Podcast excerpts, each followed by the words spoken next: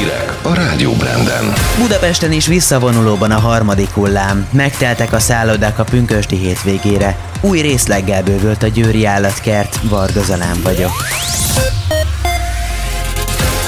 Üdvözlöm Önöket, magyarországi híreinket hallják. Ma indul és keddig tart a 16 és 18 év közötti fiatalok oltása. Szinte mindenki foglalt magának időpontot azok közül, akik regisztráltak.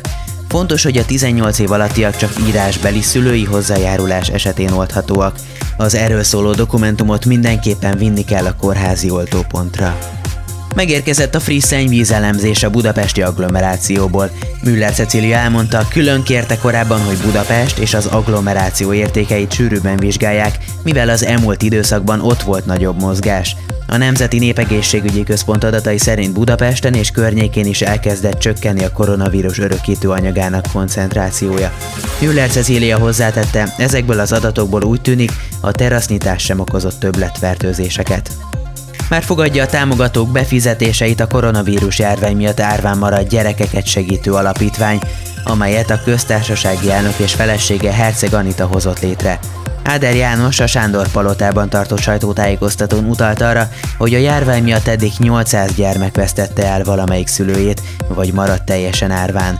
Az ő megsegítésükre jött létre a Regőci István Alapítvány, amely fizetni a fiatalok költségeit a szakmájuk, vagy akár a diplomájuk megszerzéséig is. Megteltek a szállodák pünkösdre, májusra eddig csak nem egy millió foglalást regisztráltak országszerte, közölte a Magyar Turisztikai Ügynökség vezérigazgató helyettese. Könnyid László elmondta, a szállodaipar idén jelentős többletforráshoz juthat a Széchenyi pihenőkártya év végéig átjárhatóvá tett zsebeiből.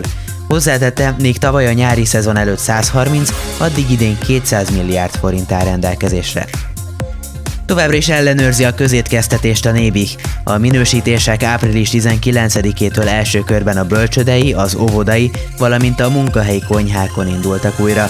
Ezen a héten pedig az általános és a középiskolákban is elkezdődtek.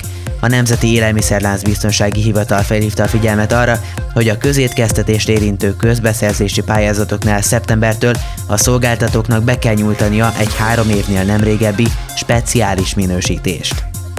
Egyre többen viszik magukkal a kerékpárjukat a vonaton, csak a múlt héten tízezren váltottak biciklis jegyet, a tavalyi adatok alapján pedig 35%-kal nőtt egy év alatt a kerékpáros utasok száma.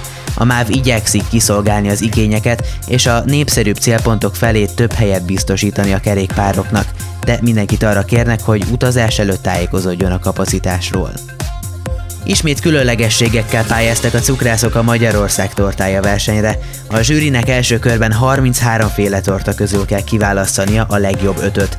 A bírálati szempontok között szerepel az ízvilág, a kivitelezés, a szénhidrát és energiatartalom, valamint az előállítási költség is. Erdélyi Balázs, az Országos Cukrász Egyesület elnöke azt mondta, a hazai cukrászok kreativitása határtalan.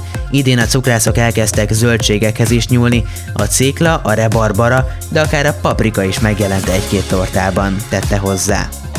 Törpevíziló és pápaszemes pingvin kifutót, valamint egy új gazdasági épületet adtak át a Győrik Szantusz János állatkertben.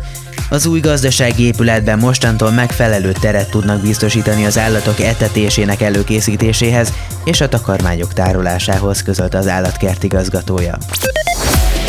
Időjárás. Végül az időjárásról marad a változékony idő, csütörtökre 6 Dunántúli megye kivételével az egész országra figyelmeztetést adtak ki a zivatarok miatt. Délelőttig többfelé várható újabb zápor zivatar, majd felszakadozik a felhőzet és néhány órára kisüt a nap. Hajnalban 10-15, napközben 16-22 fok várható.